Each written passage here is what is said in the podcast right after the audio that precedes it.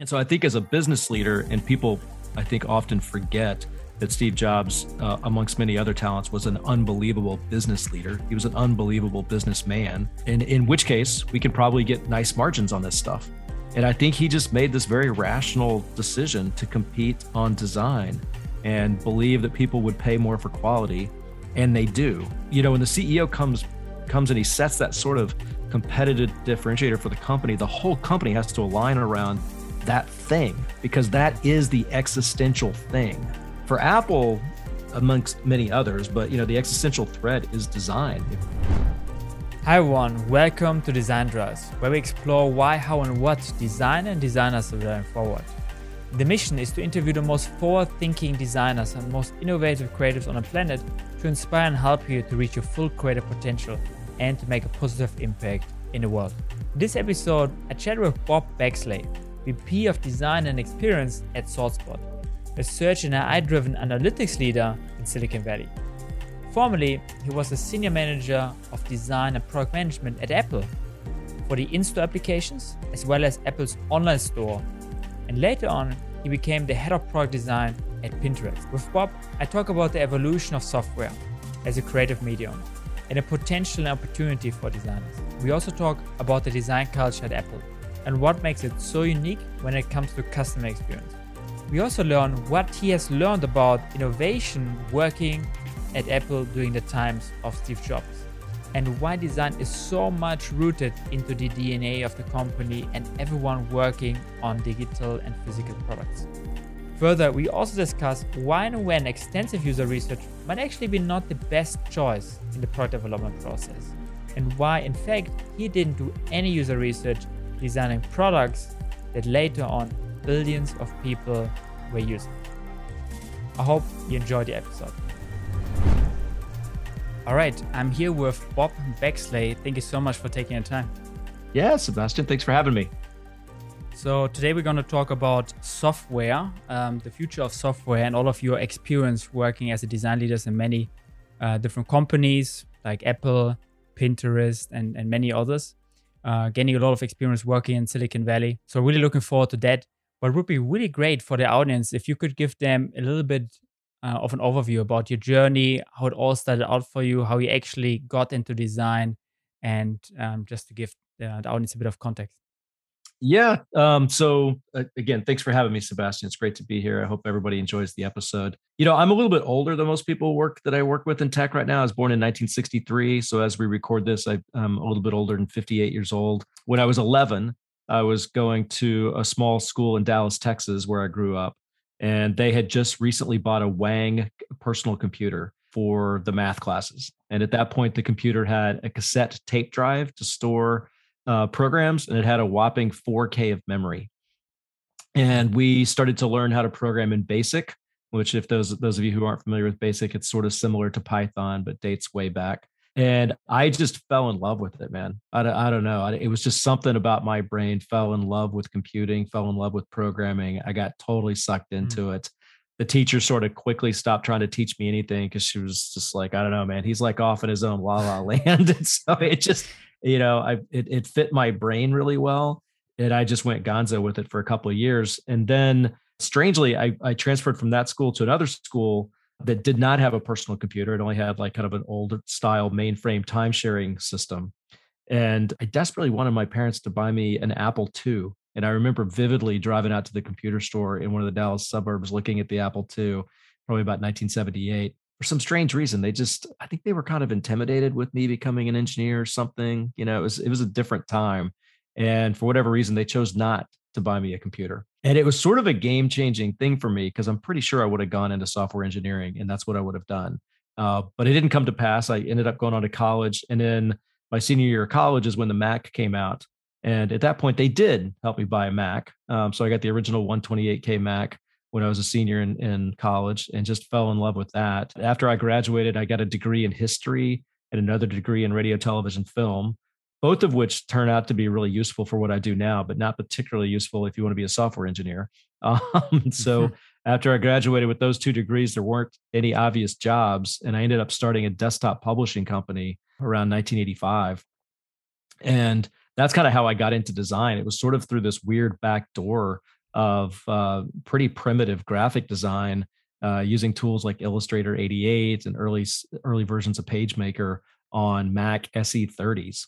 Um, and doing graphic design in those kinds of environments was very much like playing a video game. It turns out you memorized all the software, you memorized all the keyboard commands. So you started to develop, at least I did, you started to develop an intuitive sense of how software works. Mm-hmm. So I sort of had this interesting period of just as an intense user, you start, you know, coupled with sort of a programmer's mindset, you start to sort of intuitively understand how software is structured and how it all how it's kind of works in the mind of a user. Did that for a few years and then decided to do something else. I literally sat down with a copy of Macworld magazine and uh, wrote down the name and address of every advertiser in that particular issue. I sent them all uh, cover letters and resumes. There was 107 of them. I dropped them in the mail like Christmas cards, and uh, two of them came back to me. Uh, one of them was from Claris Corporation, and that over through a series of events turned into a job in California with Claris, which was a wholly owned software subsidiary of Apple back in the John Sculley era.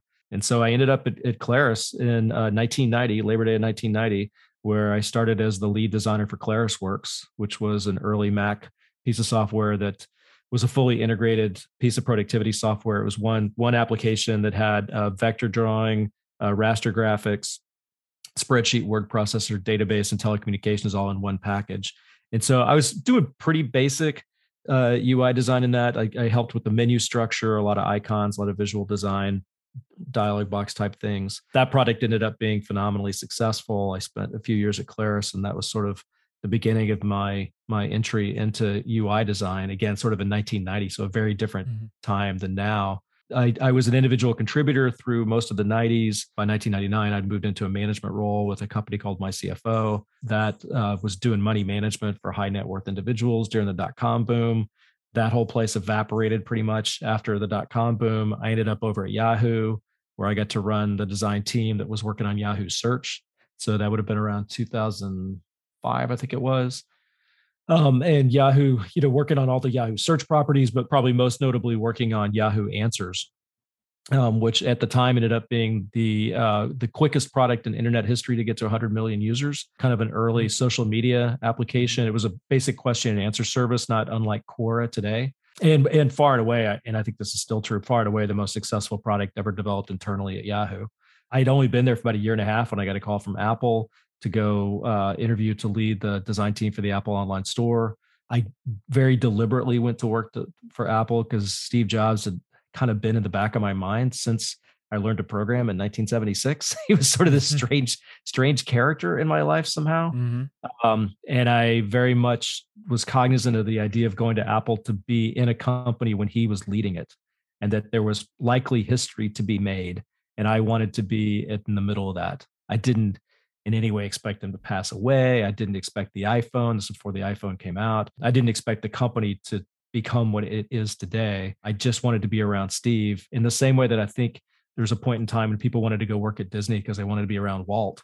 And that there's there's mm-hmm. sort of this theme that's run through the later phases of my career of trying to find places that I think are in the middle of making history and trying to be close to that history in some ways just to bear witness to it and and be able to tell other people about it and say i was there when you know? So I was at, at apple I, I, led the team that worked on the apple online store for about six years then transitioned over to apple retail was there for a couple of years left apple around 2014 led the design team at pinterest for a couple of years took a few years off and now i'm at a company called thoughtspot uh, leading a team working on a large scale data analytics uh, software so kind of transition from consumer software into enterprise software.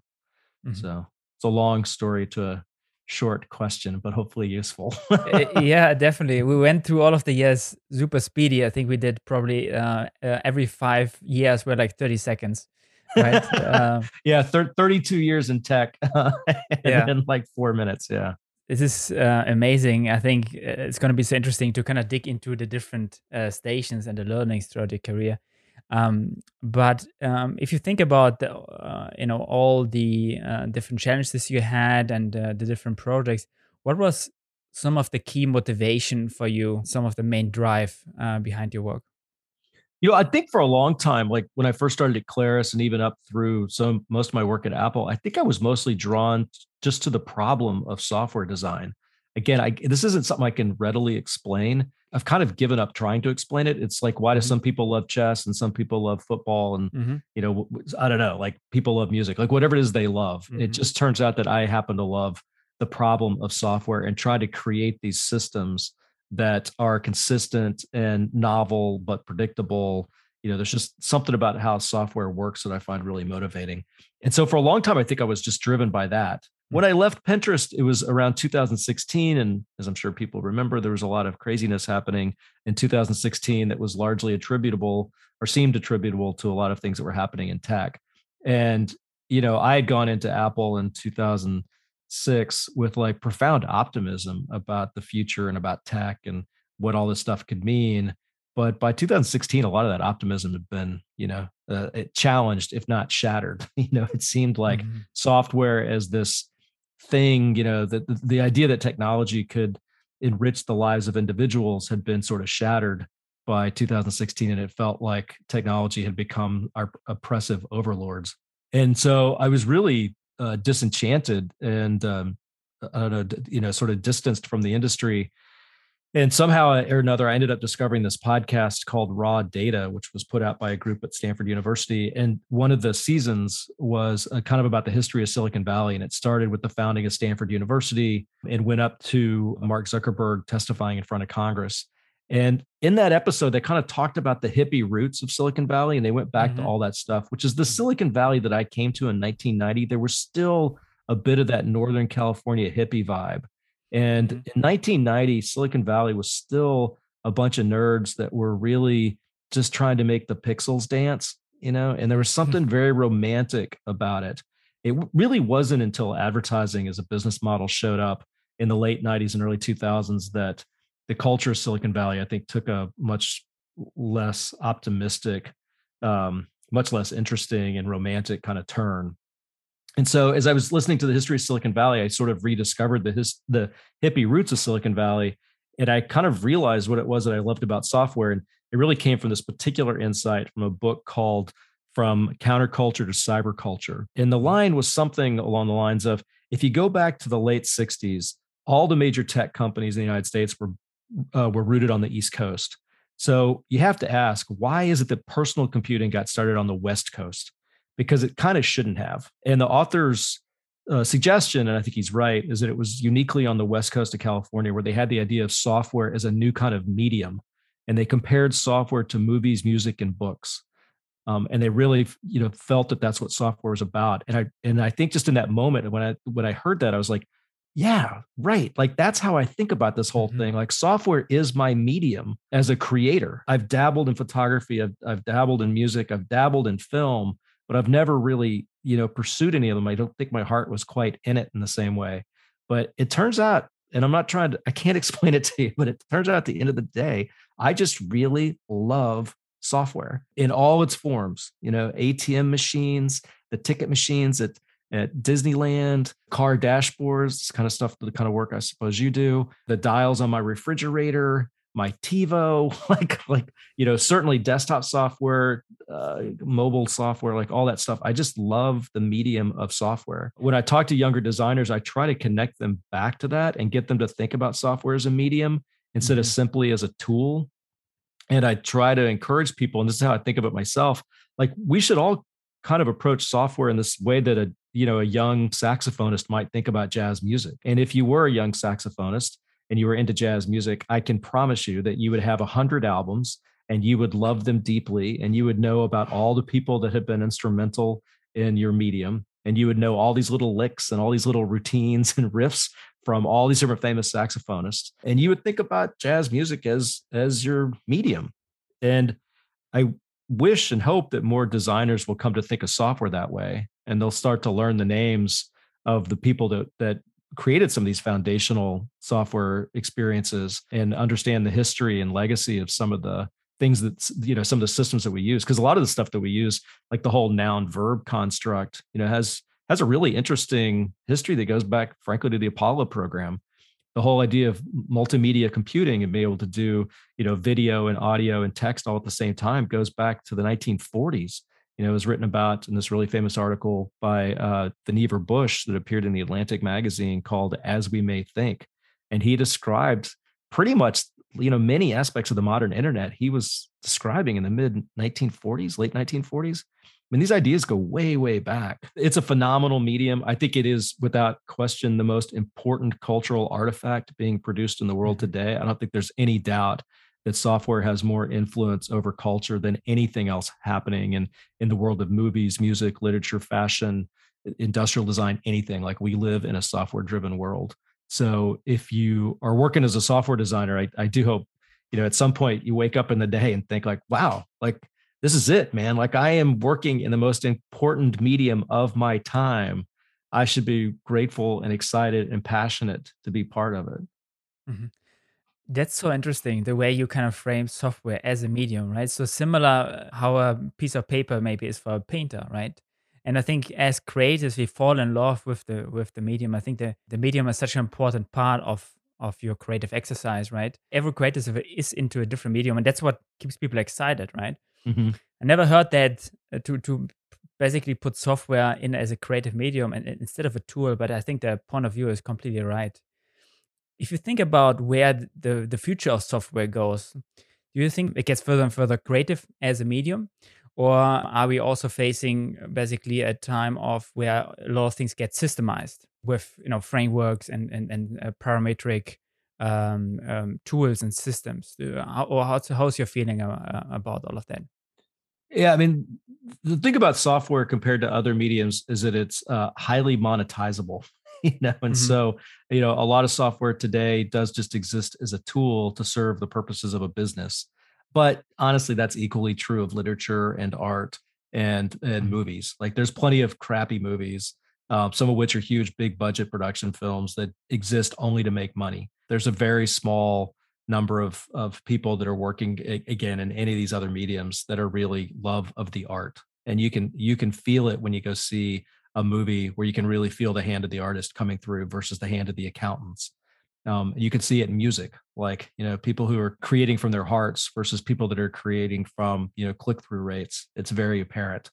So I don't have any illusions about the capitalist impulse to have an enormous sway over software, but I do think there's places that as a creative you can work and environments you can find that's dedicated to trying to create something unique and great and lovable. And as a designer, I try to seek those places out. And I've been fortunate to work in places like Apple and Pinterest and even ThoughtSpot, where I think that's the driving animating force behind the companies are trying to create a great product. And then having a business that works in, in service of the product mm-hmm. versus having a product that works in service of the business. You know, mm-hmm. if we go to, I'm not trying to bash these companies, although I'm kind of trying to bash these companies. if you go to Facebook, if you look at many Google products, if you look at YouTube, there is nobody on earth that can love YouTube or Facebook. They are unlovable products because they're not created by humans who are trying to create something to be lovable. They're trying to create something to extract value. It's dehumanizing and it's it's dehumanizing to the users. I think it's dehumanizing to the creators. I don't think it's sustainable over the long run, but there's no doubt that it's uh, that they're incredible businesses. You know, they're making a lot of people a lot of money. Um, I don't know if that's the only value that we want to optimize for. And I don't think that's the view of the future that we want to live in. But there's no doubt that that is the the dominant force at play today. Yeah, yeah. that makes sense. If you think about software as a creative medium, and I think you were already slightly touching on the uh, potential of that. Is are there any kind of fields? I think what, what's interesting about the, the medium is that it's so ch- so much changing right? There are constantly new opportunities coming up as a designer. There are so many ways you could go so many things you can explore. Uh, the friction of the tool makes it interesting right? You have to get to know the tools and the medium over time and i think just with a piece of paper you, you have certain friction limitations with that and that kind of like exploring these limitations that what makes it interesting right? Uh, are there any particular fields within software as a creative medium that that really excites you moving forward um, spaces that you find really exciting or a, a great opportunities for designers uh, well, there's sort of me personally as a designer, and then there's sort of the broader world. Yeah. And so, you know, for me as a designer and as an observer of my own mind and my own talents, you know, I have a very much of an INTP mind. I very much live in kind of a world of complex systems. I uh, excel at complicated information architecture problems and complex kind of logic based uh, systems. So I do well with things like checkout systems, uh, things like data analytics software, productivity software, the sorts of you know richer, more complex tools where users are trying to accomplish sort of multivariant tasks and that's a whole class of software. And then there's software that's more entertainment based. So I might say that something like Pinterest was really in some very real ways more entertainment based. It was a lot more experiential, probably not as good a fit for me. And then there's stuff that's purely entertainment and experiential, like video games, not a medium I've ever worked in, but definitely a huge part of, of software design that's, you know, that's that's a, that's amazing. But again, nothing I've I've really been able to pursue in my own career. So I, I think all these different genres of software are accessible and have all sorts of interesting facets to them as a as a creator you know as a, as a musician you probably except for a few musicians people tend to pick a genre you know mm-hmm. and they excel at pop music or classical music yeah. or jazz or country or something and so mm-hmm. i think it's a little bit more like that i think be the best fit for productivity software and so tools you know speaking of you know germany and tools coming out of germany i think some of the most amazing work being done today is being done in europe uh, pitch is is i believe based out of mm-hmm. berlin. They're doing amazing work in pitch it's, it's probably my favorite application right now. I, it's productivity software. What they're doing technically is phenomenal Doing it in the browser. But also when you use that tool to like be, still be innovating on such an established paradigm is presentation software and they're still finding really interesting novel editing tools and editing shortcuts because they've really thought about how people use these tools mm-hmm. to be able to mm-hmm. create something that's still a little bit better. And it is, it kind of, except for the lack of transitions, which I know they're working on, except for that, it blows the doors off a keynote.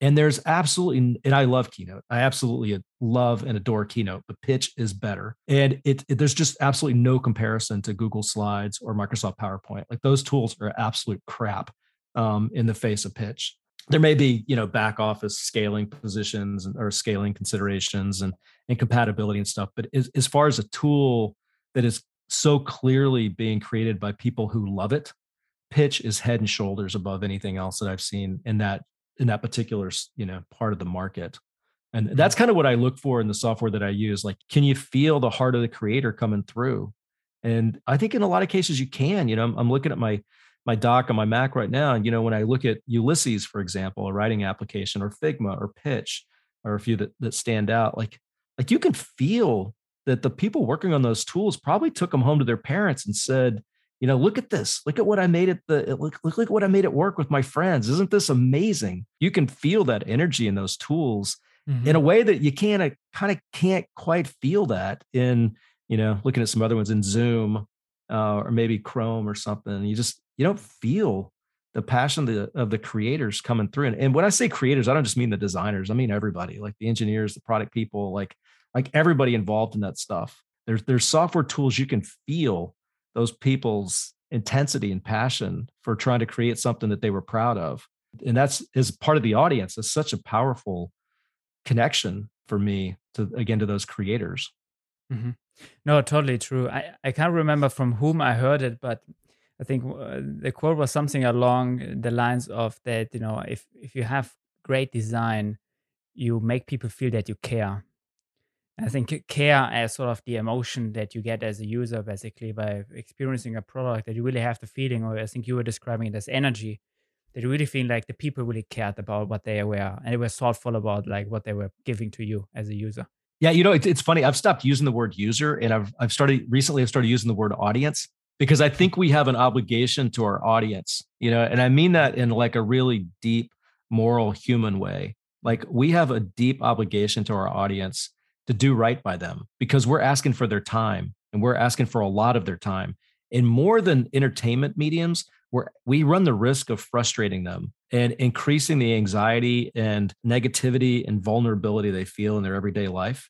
Like when I give, when I used to get, get to give live talks in front of audiences, one of the things I used to start off was I would ask people, you know, in the audience, how many of you had a frustrating experience with software in the last, let's say, week? You know, something didn't work right, you couldn't figure something out, something wasn't quite right. Like, of course, everybody's hand goes up. You know, mm-hmm. okay, how about how about in the last couple of days? Almost every hand stays up. How about so far today? Again, almost every hand in the audience is still up. And I often give talks at nine o'clock in the morning. So I'm looking at the audience. I'm like, like, look around. Like already by 9 a.m., over half the people in this audience has had some frustrating experience with software. And by the way, people, we are the superheroes of the software world. You know, we are not the mere mortals who don't understand how this stuff works. We are in it all the time. We actually understand how it works. So when it's frustrating, we have some sense of how to fix it. But imagine that you are just a normal person and you don't really give a shit about all this stuff because you got other stuff to do. You know, you're a doctor, you're a nurse, you're a teacher. Like this is not the center of your life. Mm-hmm. What you're going to feel every day is this intense vulnerability and lack of control. And you're just going to be frustrated and I mm-hmm. think justifiably angry all the time. And that's a unique aspect of working in this medium. You know, you can't imagine, can't quite imagine somebody listening to a piece of music and being angry about it. But I can assure you that nearly every day, almost all of us have some little flash of moment where we are angry at our software. and mm-hmm. that's really, really an enormous failing. It, again, sort of at a very deep moral human level. That's a huge failing of the tech industry. Mm-hmm. and it's, you know, it's just sloppy. It's so freaking sloppy enough problems to solve for a designer. I know if everyone raises their hand, I think you can kind of see like uh, enough work to do. I think uh, I think we play an important role there as designers, like you said, to to make it better. And I think you were also touching on a positive impact that you can do as a designer. Talking about this maybe for a second, if since you have been working on so many different projects in your life, was there a particular project maybe where you really noticed the positive impact that you can make as a designer for the audience, like you would say? Uh, One of well, your favorite I, yeah, projects, maybe. well, I've been fortunate to work on a lot of stuff for a long time. Um, many things that were quite successful. So I, I guess when I look back at them, there's sort of two lenses I use. One is, you know, was it a fun collaboration? Did the team mm-hmm. come together and feel like they were creating something special in the moment? And that's that's the thing that you remember most, honestly, because the the software that we create it, even though I do think, obviously, think it's incredibly important, it is ephemeral. You know, this stuff doesn't last very long. We are mm-hmm. literally building sandcastles on the beach.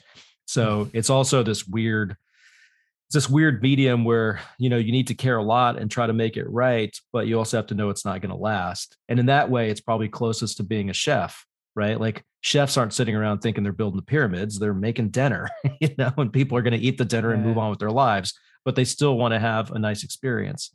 So it's I think of it a little bit like that. So the you know the projects that I worked on that I that I was proud of was the original work I did on ClarisWorks. You know, I had a different way of thinking about the menus. I spent a lot of time trying to figure out the information architecture. So as you moved between these different application types, again, from like word processing to spreadsheet to database, the top level menus didn't really change.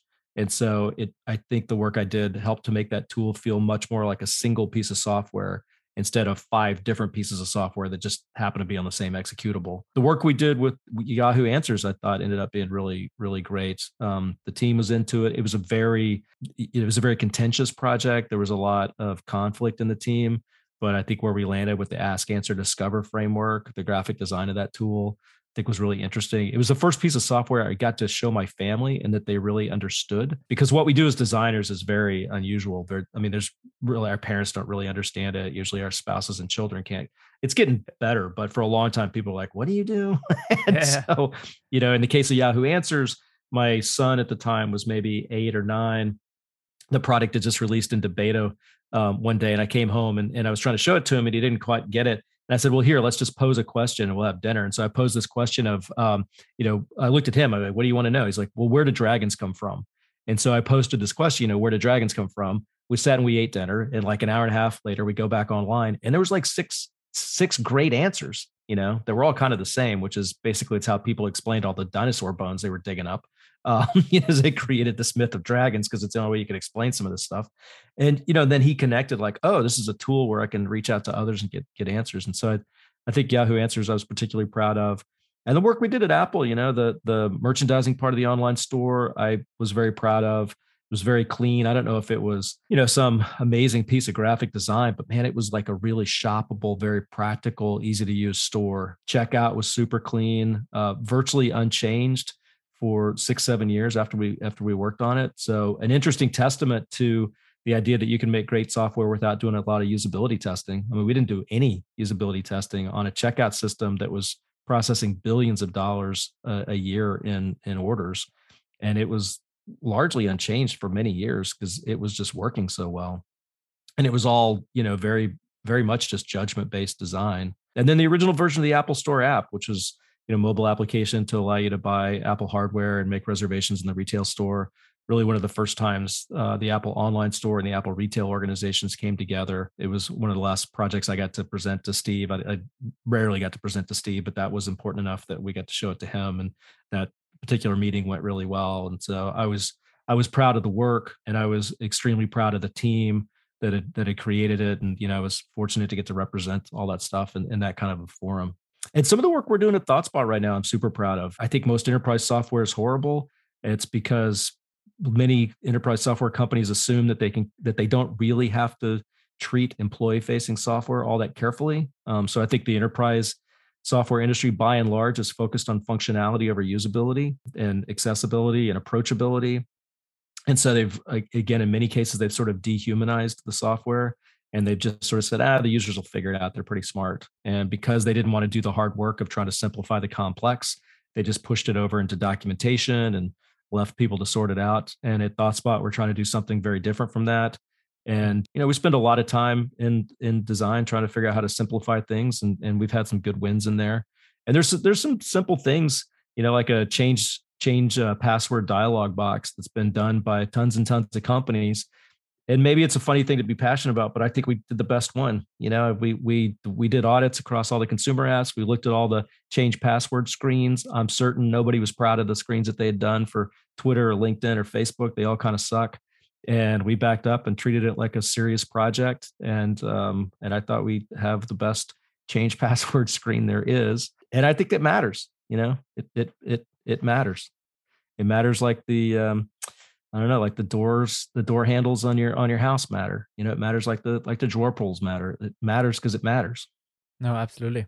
Actually, before we started the episode here, we were touching a little bit on your experiences at Apple and some of the work that you have been doing, and the strong emphasis also even on internal tools and like how much effort they put they they put into to make that on point. Can you maybe talk a little bit about what makes the design culture or the, or the overall innovation culture at Apple is so unique? You know, I worked for Apple early on, and then there was sort of like this long period when people other than Steve Jobs were running the company. And, and design had always been there from sort of Steve's very early days, but it wasn't always the primary competitive differentiator of the company. Mm-hmm. And so what I came to the company in 2006, at which point Steve had already been back for I think eight years at that point. You know, my my understanding is that when he returned in 1998, I think it was, you know, if you surveyed the personal computer landscape, the dominant player at the time was Dell, and then of course you had Gateway and some of the other PC manufacturers, and all those products were sold purely on the basis of price. You know, there was sort of baseline functionality. Uh, the computer itself had become a commodity, and it was all about operational efficiencies and how you could drive down your cost of goods and how low your margins were going to be. And so I think as a business leader, and people I think often forget that Steve Jobs, uh, amongst many other talents, was an unbelievable business leader. He was an unbelievable businessman. And I think when when you look at that landscape, you're like, well, we can compete on low margins and it'll be an absolute race to the bottom, in which case it's unlikely we will win, or we can compete on quality. And quality means design and making sure this stuff works. And in which case, we can probably get nice margins on this stuff. And I think he just made this very rational decision to compete on design and believe that people would pay more for quality. And they do. They pay about 34% margins for high quality stuff, as opposed to most consumer electronics are probably operating in the 5% margin range.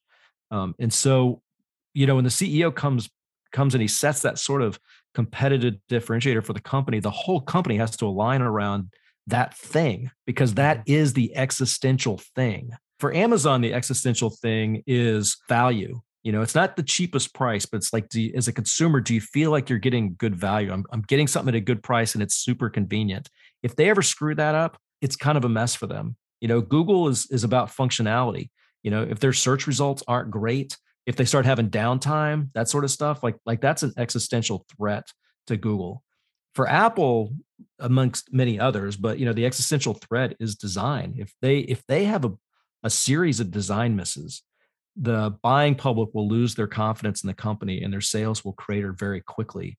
So as a result, the entire company, like, and I and I mean everybody, not just the product org. I mean everybody in every nook and cranny of that company is focused on design and experience. And it's you can see it in many of the offices. You can see it in the in the guest check-in system, how they do package check-in, the point of sale system in the company cafeterias, like all these different places, you can see that the employees are constantly asking themselves, is this the best this could be? And if not, how could it be better? And one of my favorite examples, it's it's from quite a few years ago, but you know, my understanding is that the pizza boxes, that the the to-go containers that they use for the pizzas in Caffè Macs, which is the corporate cafeteria, um, that Apple actually holds a patent against those pizza boxes. They're actually circular instead of square. They hold the pizzas better. They hold the heat better they are a better pizza box, you know, and so they are, they literally yeah. are a better pizza box, you know. And so if you think about a place like Apple, like the guys, the people in in Caffè Macs working on food service for the employees, you know, are asking themselves, how could this be better? And they came up with a better pizza box. Like who else does that? Like, you know, mm-hmm. that, and that that is because design's an existential threat. And, and just to extend on that for a second, I think that's what's really interesting about Tim Cook's current messaging around privacy is he's now also said that privacy is Apple's strategic uh, competitive differentiator. And as a result, every employee in that company is focused on privacy.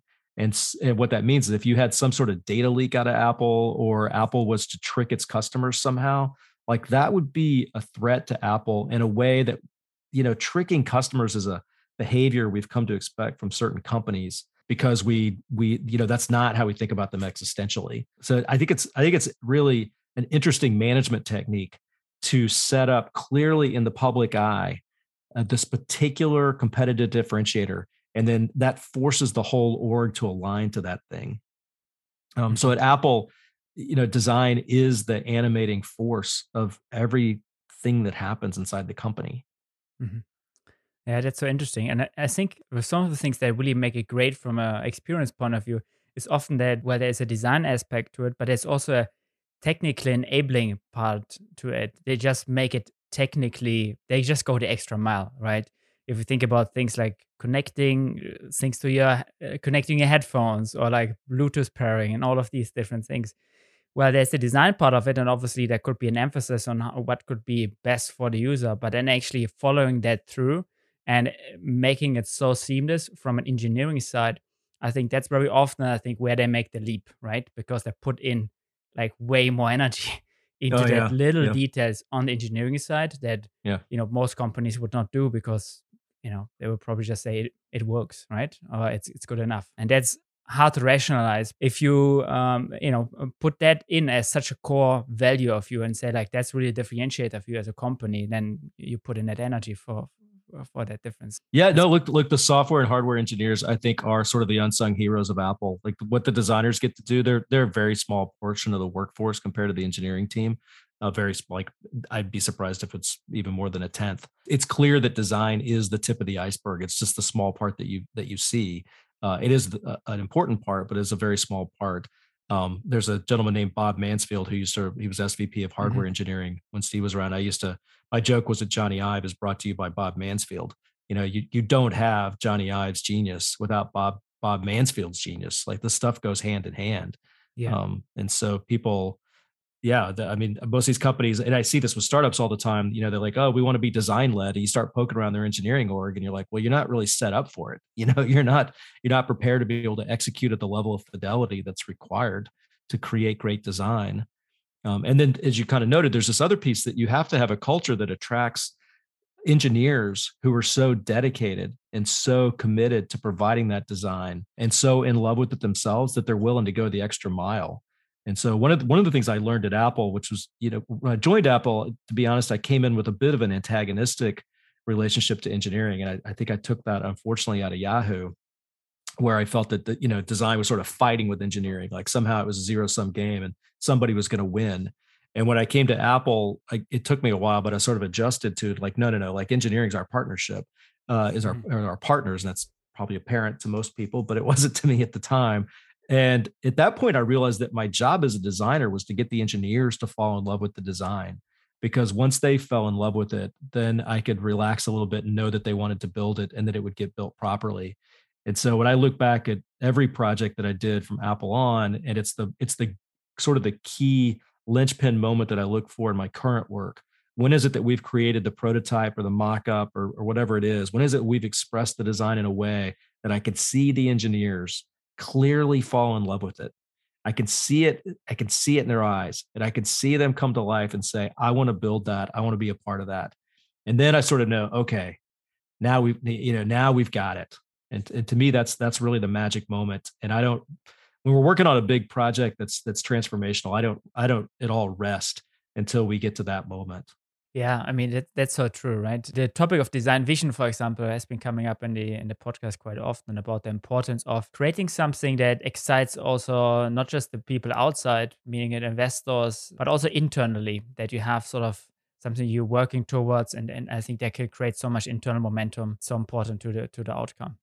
And design plays an important role there because you can kind of make it feel because you you kind of make that tangible for people, right? And they have something they can work towards too and uh, it can feel really real even though it's maybe not real yet talking about another part of apple uh, we've been actually the way we have been connected actually was to a linkedin um, mm-hmm. conversation on the topic of user importance of user research right and uh, i think you were recommending uh, me the book um, creative selection which i'm reading right now mm-hmm. which talks about the basically the creative selection at, at Apple. And I would love to hear your point of view on that because you were saying at the checkout that you've been working um, in, right? There was no user research, right? But still, it's a major and successful product, right? So, what are your points of view on you know being user research driven when it comes to innovation? When this is maybe a good approach, and maybe when it's maybe a, a less of a good approach? Yeah, I have a very controversial opinion here, um, and I don't mean to ruffle any feathers or upset anybody. I just,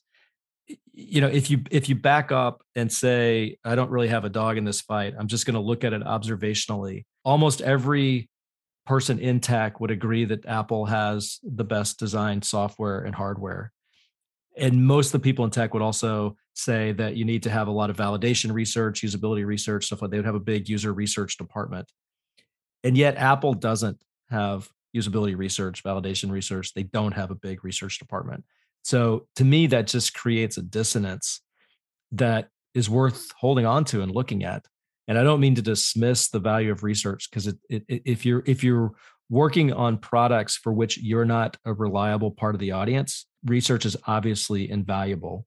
Um, the products that Apple produces, by and large, the the people making them at Apple are reasonable users of those products. They're reasonable proxies of those products. You know, when we worked on the online store, we were all reasonable online store shoppers. And so a lot of it was just us thinking hard about the design decisions we were making, you know, questioning them over and over and over again, checking in with the different executives in the company, making sure they were harmonious with how Apple did things. When I went to Apple retail, we did pivot a little bit. And at that point, we did talk more mostly to store employees because we were creating software that was going to be used by the store employees.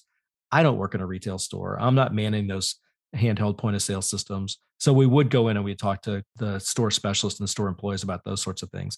But we often did it in terms of formative research. We did some role playing exercises with them we would do uh, different types of, of structured ideation sessions with them. We still didn't do a lot of validation stuff because I mm-hmm. felt that I, I, just haven't seen validation studies, usability studies ever really add a ton of value in terms of telling you you should do this instead of that. You know, usually you come out of usability study, it's like, ah, the users didn't quite get it. You know, maybe you should put in more text or something, but we're almost always testing the best idea we have.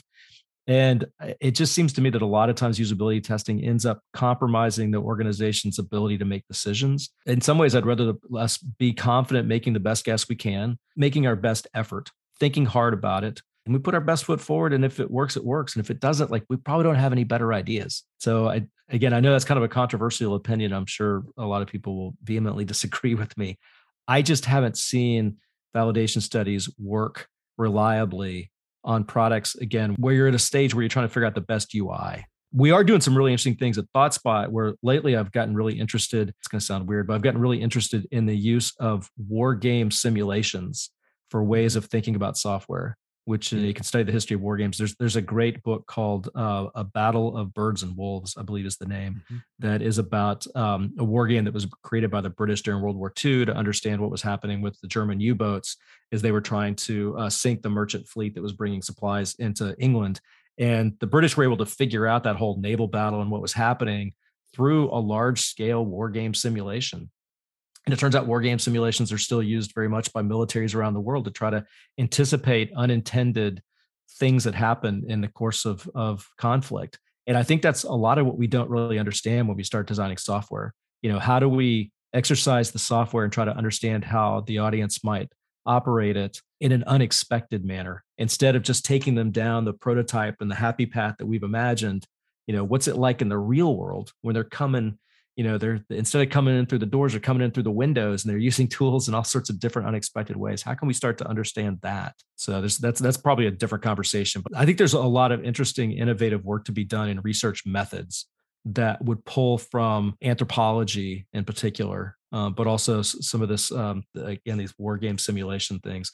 I think there's other there's other techniques to understand how people are going to relate to and utilize software tools. That's that's different from what you know we saw a lot in the 2000s which was basic usability testing mm-hmm. which which i will also say like maybe it was useful and important at that point because as creators and artists we were still developing a feel for how the audience used software and i do definitely see now even with you know with my team some of some of whom are, are pretty junior and i saw this at pinterest as well most of those designers had not spent 100 hours watching the audience use software so I, w- I will say there's something invaluable about watching your audience use software. I don't think it has to be your design, but mm-hmm. simply sitting around watching people getting an understanding. Use, yeah, you start to understand how the audience relates because yeah. it is a it is a really odd thing about our in about our medium that it has such incredible reach, but we never see the audience use it. You know, mm-hmm. I mean, Steven Spielberg goes to the movies. You know, uh, Tom Cruise goes to the movies. Musicians go to concerts. Stand-up comedians perform. They see the audience you know we're completely disconnected from the audience. I mean my stuff i've worked on has been, literally been used by over a billion people and i've seen it happen maybe three times. So you have to have some way of starting to understand how as i like to call them how mere how mere mortals you know normal people how they use software. And again working in apple retail it was interesting and useful because we could just go into the stores and watch people. You know we could mm-hmm. just sort of we could lurk lurk around you know and I, and I encourage designers you know sounds a little voyeuristic but you know if you get to go to an amusement park sit around and watch people how watch how they use the tickets watch how they how they buy their drinks watch how they you know use the systems to queue up in lines. Um, disneyland we live in california you know so disneyland is fairly accessible for us. Disney disneyland's an amazing adventure as a designer just to watch all the systems in that park and how people relate to that experience Thank you for sharing your point of view here. It definitely makes sense, right? I mean, if you have built up a certain level of empathy, and I think this could come through experience by learning how people react. There's also the aspect that you know it makes you slower and can make an organization you know make decisions not that fast, which can be which there's a lot of danger in that as well, right? So if you can have a good relation to the user, or you can probably tell that your internal team would be uh, also considered users then it might be you know more speedy to just uh, ship it. The nice thing about digital products these days, depending on how they were built and what kind of product it is, but usually you can change things also fast. Yeah. And you get a lot of data. Well, you know, you have actually real people using your product and you have t- topics like A B testing where you can give that design solution to, you know, a million people and see like how they react and then make a design decision or not. But that's certainly also there. So it doesn't need to be always user research just for the sake of user research, right? If it makes you slower. Yeah, look, I think you used the right word there. It's like, how do you create empathy with the audience, you know, yeah. and try to meet them where they are? Yeah. And there's a lot of ways to do that. You know, I, I, will say too that, you know, back at around 2000, I wrote a book called Making the Web Work. And uh, it's fairly out of date now. But one of the interesting things in there is I, I proposed this model for how to deconstruct a user interface through all these different layers. They kind of went from the conceptual model up through a variety of editing behaviors and into sort of these presentation layer behaviors that included things like color and style and text and animations and stuff. And one of the implications of that model is that the the elements of the UI that most impact the usability of the product are things like the conceptual model and how the product's fundamentally organized. Those things, it turns out, are very hard to change and are almost never tested. you know, in fact, they're rarely consciously designed. I mean, I've been in, throughout the whole of my career, I've had maybe two or three discussions about the conceptual model of a product. What is this thing really? You know, or how should we organize it? That's happened very few times. Again, ClarisWorks was a moment when we did the Apple Store app and we were trying to decide which objects should appear mm-hmm. in the tray. Mm-hmm. You know, we had that meeting once and we decided what should be in the tray, and that was that. And, you know, I think we made the right decision. But like once that decision gets made, like that's kind of the thing. The stuff that you mostly hear feedback about are all these things as you mentioned that are easy to change like what are the words in the copy what's the color what's the layout what's the graphic design those things are very malleable in code they're mostly in the web they're mostly abstracted into css so there's also this weird paradox that the things that most impact usability are the things that we almost never talk about and that are almost impossible to change. So we're actually designing and creating by instinct anyways. We're just not particularly conscious about it. And then all these presentation layer decisions that are in some ways about fashion and style. You know we punt those into a b testing and into usability tests and stuff. And they're those things are actually not all that consequential when it comes to the usability of a product yeah i think we can uh, link also that uh, book to the uh, we can put a link into the show notes for people to find out about um, your book yeah i still um, give design. talks about that model sometimes and the the, yeah. the talk i mean the if you want to buy the book, that would be great. It's a little overpriced, but still be cool. Um, but it's also based, you know, it's got a bunch of screenshots of uh, web products from 2002, so it might be a little out of date. But I also give talks, so in the show notes, maybe we can reference a couple of videos as well. Sure, sure, absolutely. Talking about that, talking about you know making interfaces uh, work. I mean, you know, I think the notion of user research and testing things, I think now, I think is everyone working on digital products or even business leaders know about that, right? And if you have to convince someone about the design solution you maybe want to implement or like a design idea you have, very easily it could go into, well, the discussion go into, well, we let's test it, right? Is this really like better, right? And this could go also to the point where it makes you slower because you can't push things forward because people ask you to prove that your idea is better. Uh, but sometimes as designers, there are some low hanging fruits where you, it's not just about the that it works better for the user and maybe um, something you can just see to uh, because you have empathy and experience in the space, but there also might be strategic reasons behind it from a from a design point of view. Any kind of experience uh, how to deal with these kind of discussions uh, or have you experienced such discussions yourself where mm-hmm. um, you know from a business point of view you know that it was questioned if we should do a solution unless it's tested so whether or not it's tested is maybe that's a strategy where the business is trying to de-risk the situation. Yeah. So they have some some risk fear, and maybe testing will de-risk it, but maybe it won't. You know, maybe it's just a gut check that they're afraid they're going to blow up the whole business or something, so they want to get some input. And that there's times when that could very well be the right business decision. If you're talking about you know whether or not a particular solution you know is really the right thing i or people start using this language about well it's it kind of comes down to opinion. Like that's a place where i always jump in i'm like design is not opinion. You know design is a rational predictable solution to a well defined problem. So if we can't decide if this is the right solution it's because we haven't clearly defined the problem we're trying to solve so let's continue talking about the problem. Like, what is it that we're really trying to let the user do? What is it that the system really needs to do? Like, I, I just try to bring it back to what are we trying to communicate? And then once you've reached consensus and agreement on that, the design solution, I've it's I can't really think of any instances where we ended up disagreeing whether or not a particular solution solved that exact problem. Um, even in visual design, you know, when it could be, you know, red or blue, I'm always like, look, it's not a matter of choice between red or blue. Red and blue both communicate something. What is it we're trying to communicate? And let's pick the color that does that. A, a good example here, just to go back to a quick story from Apple, you know, I had the opportunity to redesign the Apple online store, the, the merchandising, sort of the shopping part of the site as well. That was one of the first projects we worked on. And as you can imagine, like redoing the homepage of the Apple online store is a pretty complicated, controversial, you know, that's a that's an expensive page to be messing with and it had to be reviewed by a lot of executives in the company.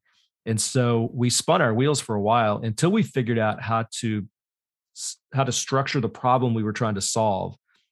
And we ended up in this exercise of saying there was these different stages of the purchasing process, which involved being able to uh, locate products, making the user aware of all the products that were there, helping them evaluate the products, et cetera. And then there was, you know, are we trying to help? Are we trying to do those things through the lens of Apple Hero products, through the lens of all the third party accessories, or the online store as a business entity itself? And, you know, through a series of events, we ended up kind of with this framework where we said the role of the homepage is to help users locate Apple Hero products, make them aware of all the third party accessories that we're selling, and then uh, help them evaluate the online store as a place to shop. And so we ended up structuring the page kind of in equal thirds. You know, and the top thing was this shelf. It was all little pictures of all the main Apple products, the iPhones, the iPods, the, the Macs. The middle section was all about, hey, here's our gift guide and all the different accessories and categories and stuff. And then the bottom was, you know, delivered to your house, all these different payment methods, build your own Mac, etc. And as that design made its way through the different executive ranks at, at Apple, like we would emphasize that problem and then we would show the design and there was very little debate about it like that design actually considering how many different ways that could have gone that actually went through all the executive meetings really effectively. And again it's i think it's because we had set up the problem it was the right definition of the problem people agreed with that and then the design solution very clearly was in response to that problem you know? And i think this is the place where design really departs from art. I mean, some sometimes art, and actually some of the best art, it does start off as some sort of structural problem that the artist is trying to respond to. the question or or even like just structural uh, technical problems in music, for example, trying to take a theme and do it in 24 different keys or something. But design, you kind of have to define the problem. It's a lot about defining that problem. And then it's finding a way to balance multiple variables so that they all come together into one one singular solution that solves that problem. And again, you know, at ThoughtSpot, there's a lot of conversations where people are like, well, I don't know, it kind of feels like that's just, you know, an opinion. Is it debate? I'm always like, no, no, no. Like if we've, as soon as we've started talking about that that's opinion, we haven't defined the problem. So let's back up and try to keep it in that world. Um, and that's, I find that that way of operating particularly effective in the software industry because it is so highly populated by engineering and a very logical analytical mind that I don't want the design decisions to ever seem random or just taste based or my opinion versus your opinion. Like we all have to agree logically, analytically that this is the right thing to do. Mm-hmm.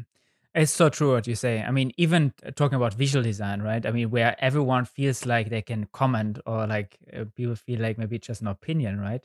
Mm-hmm, if you have mm-hmm. a really strong point argumentation about like why it is the way it is wh- why we make users feel a certain way what's the whole story behind it and they have a really robust and strong argumentation even with topics like visual design uh, if you wanna, really want to do a major change maybe from a visual design perspective you can get that through very very smooth but it's really down to making a very strong argumentation and i think that's i think that's a little bit the art because what i see very often i think that's something you learn over time but emphasizing with the other stakeholders what they care about and how you can create a win-win but basically creating the, the, that visual design is just one part of the the work basically but you know making it connect to the problem that we actually want to solve and putting it into a stronger computation is sort of like another form of art basically or another part yeah. that's, that's critical yeah. yeah it goes back to a little bit of kind of where we started which was you know like what i i love the the problem solving aspect of, mm. of software design mm. you know to me these things are like these big giant puzzles you know it's not surprising that i also play chess you know that i that i love the chess puzzles i, I love that kind of watchmaker mentality to it all and so the software that i've worked on when you ask me my favorite projects like the the reason I named the ones that I named is because I love them. I love them deeply as solutions to complicated problems. And I could explain to you almost to this day every last pixel on the screen and while it was there, you know, like what the meaning was, which you know was an important part of whatever success I had at Apple. But it's you know it's just the attitude I take. Like a design's not done until I can explain every last thing. Mm-hmm. And when I talk to designers at many other companies, you know, and you ask them, do they love the product they're working on? You know, and, and often is not they like they don't even know how to respond to that question. They just, mm-hmm. frankly, sometimes they just burst out laughing. Like that the mere suggestion that they would love the product they're working on. Most of these products aren't a solution to anything other than optimizing monetization.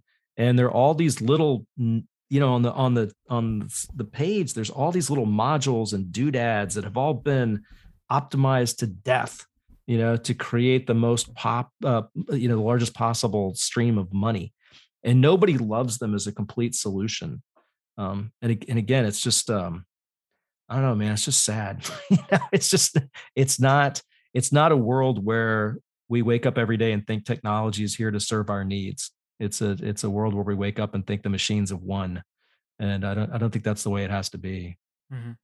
No, absolutely, and you know, connecting to the product and solution you're building is such, makes such a difference as a designer and about like how much you care about the solution and the, the, the, overall quality. Talking maybe about your time at Pinterest for a second. Um, I mean, that's quite different to uh, Apple, I assume, because Pinterest has to deal a lot with third party content or people uploading content. So I think from a design point of view, you have to kind of deal with content complexity, or also from a visual standpoint. Uh, while I think at Apple you have more control over that. What was the, the biggest or some of the biggest design challenges that you you know were facing at, at Pinterest?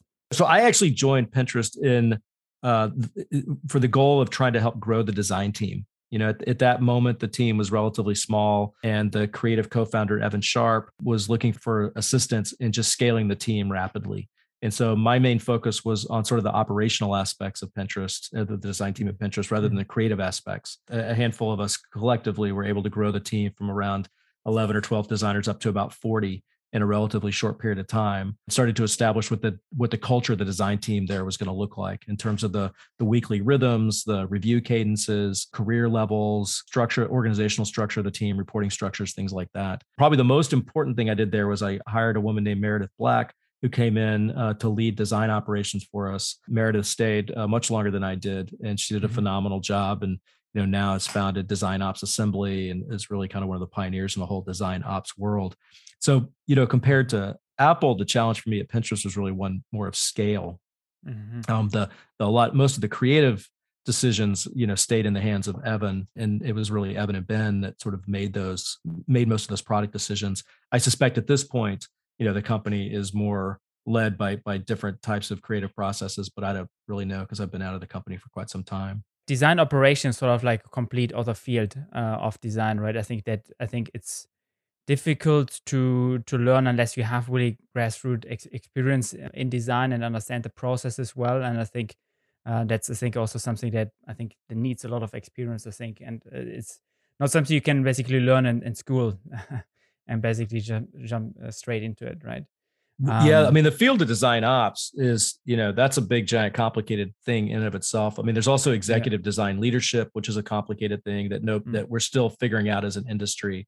What's interesting, you know, and it's changed dramatically, obviously, since I got started, is the scale of some of these design teams has just gotten enormous. I mean, you have you know multiple hundreds if not multiple thousands of designers and so you how you coordinate all that action so that the products look like they come from a single mind that is a very challenge very difficult organizational challenge i think in the case of some of these companies too particularly social media companies so much of a user's uh, of the audience's long-term engagement has to do with their uh, initial sign-on process, their initial startup process. You know, do they mm-hmm. pick out the correct uh, interest? Do they, you know, can you build that initial feed? Can you get them connected to the right people? And the the you know, can you make a good first impression? And because you have a lot of data of how people are coming into the product, you can create a lot of variations of that first impression. Uh, and you can test out a lot of things on that first impression. So I, my sense is that a lot of these large scale teams are working on those kinds of problems. They're really working on all the all the variations that mm. that you know are part of a product as you go from culture to culture as you go from audience to audience. Those are things that Apple doesn't face as much because Apple is, you know, Apple is what Apple is everywhere in the world. And that's part of the difference with a product that's a free product that you're trying to get people to try and engage with versus a product where uh, by the time somebody experiences an Apple product, they've already paid money for it. So you're you're kind of over the first impression at that point. And so it's a it's a very different business model, software that's supported by advertising versus software that's supported by you know somebody buying it it's a it's a difference between movies and tv you know it's a it's a it's a very different uh it's not even genre it's a very different flavor of the medium mm-hmm. you know mm-hmm. I'll say I'll I mean, say one other thing here real quick. That's this again sort of this adjacent thinking, which is I mentioned that that these things like design ops and how we use research and design leadership. These are all things that we're still figuring out. And I always like to help people try to understand the parallel between the evolution of software design and the beginning of movies as an industry. And I try to help people remember that we really only started designing software for real around 2008 which is when Apple released the App Store. And it's really only then when users were carrying the, you know, when they were interacting with software hundreds or thousands of times a day, the companies really, really started to care about software and design. It's not that we didn't design software before the App Store, but we didn't care in the same way. And I think there's an interesting parallel to uh, the history of cinema, where you know there was a few decades in there where we were making uh, silent pictures in black and white. You know, Buster Keaton, and Charlie Chaplin. I mean, there's plenty of great movies. Nosferatu. There's plenty of great movies that happened before there was synchronized sound and before there was color. But it's really the advent of those two things: uh, synchronized sound with the jazz singer, and I think about 1928, color with Wizard of Oz, which I think is around 1934. It's only in after that period that you really start talking about making movies in a very real way. And it was in those moments as well when we really started to develop the structure of how you make movies. You know, storyboarding, for example, was invented by the Walt Disney Studios so they could make. Um, it, the first time they used it at scale was when they made Snow White, which again I think is the early 30s, maybe the late 30s. They had actually developed it for one of the short cartoons before. But a lot of these processes that we're working on now are things that we've only been working on since like 2008. In 2008, it's the same summer though Barack Obama was running for president of the United States. It was most of us can remember it. It was not that long ago. So we're still very early days of figuring this stuff out. If you back up and look at it, I think we've made enormous progress in whatever that is 12 years but there's you know there's still a long ways to go and, and unfortunately our peers or not unfortunately but you know our peers in engineering people have been making engine been making software at scale since the 50s like they've figured out a lot of these processes and you know we're just we're just getting started so that's that's where a lot of the um, I think the frustration that people that leaders sometimes feel, you know, everybody's trying to invent this stuff. I think sometimes you can get really wrapped up in the uncertainty of how to do things and get um, get kind of burned out and frustrated at the confusion of it all. Um, but I think again, that's just that we're trying to collectively figure out how to make software at scale, and it's going to take us a little bit longer to figure out the processes and roles and tool sets and workflows and all the rest of that stuff. Mm-hmm the systemization of a creative process in a sense, right? I mean, uh, that's what we kind of learn, right? How you can get to, a, let's say, an expected outcome uh, with a certain process in the best way, and how do you uh, set up that process and, and operate it, right? Uh, and it kind of work with other stakeholders. Yeah, it's, it's, it's, a, it's a great way to put it. I mean, think of how long it took them to figure out how to make cars you know, or how to or how to build large scale buildings. You know, there, there are uh, simpler forms of art, you know, like like uh, piano music and literature and painting that don't require the coordination of hundreds or thousands of people. But when you start getting into these large scale projects, you have to figure out how to coordinate people and to coordinate creative people so they move towards a singular vision and they're all working in in concert towards the same uh towards the same creative output. Like that's that's a hard thing to pull off. I mean, when you I'm currently watching Lord of the Rings with my son. I haven't seen it in a long time. It, mm. it, like when you just back up and you look at it as a, a, an output of a product, like that is just a, that's phenomenal. I mean, it was shot over the, the principal photography was like 450 days. It took them eight years to make all three films. I mean, just think about again operationally how they pulled off that movie. We'll, we'll set aside how strong it is creatively, but just operationally how they executed it is phenomenal absolutely phenomenal. It's like space shuttle types coordination. it's just mm-hmm. incredible. And I don't think we're, you know, we're a long ways, except for a few organizations. I think we're a long way there, a long way from getting there on the software front. You know, there, there are a few, I mean, Figma's executing well. I think Apple's executing well at scale. But you know, Figma's maybe a few hundred people, Apple's a few thousand. Yeah, I never saw it that way, but you're totally right. I mean, the movie industry, um, you know, they, they have a creative process and they have to deal with that opera the, the operation part for way longer, even with even with bigger complexity and and different roles and stuff like that. So I think probably a lot to learn from them. I have like a hundred other questions I would like to ask you, uh, Bob, uh, but we are like already over time, and I think we need to wrap it up. But thank you so much for taking the time and sharing all of your learnings and um, all of your experiences with the audience. This is so great. Yeah, well, thank you so much, Sebastian. It's uh, it's a great honor and privilege to have the platform to get to share some of my learnings, and I hope people can get as passionate about this stuff as I am because it, it really matters, man. Software really, really matters.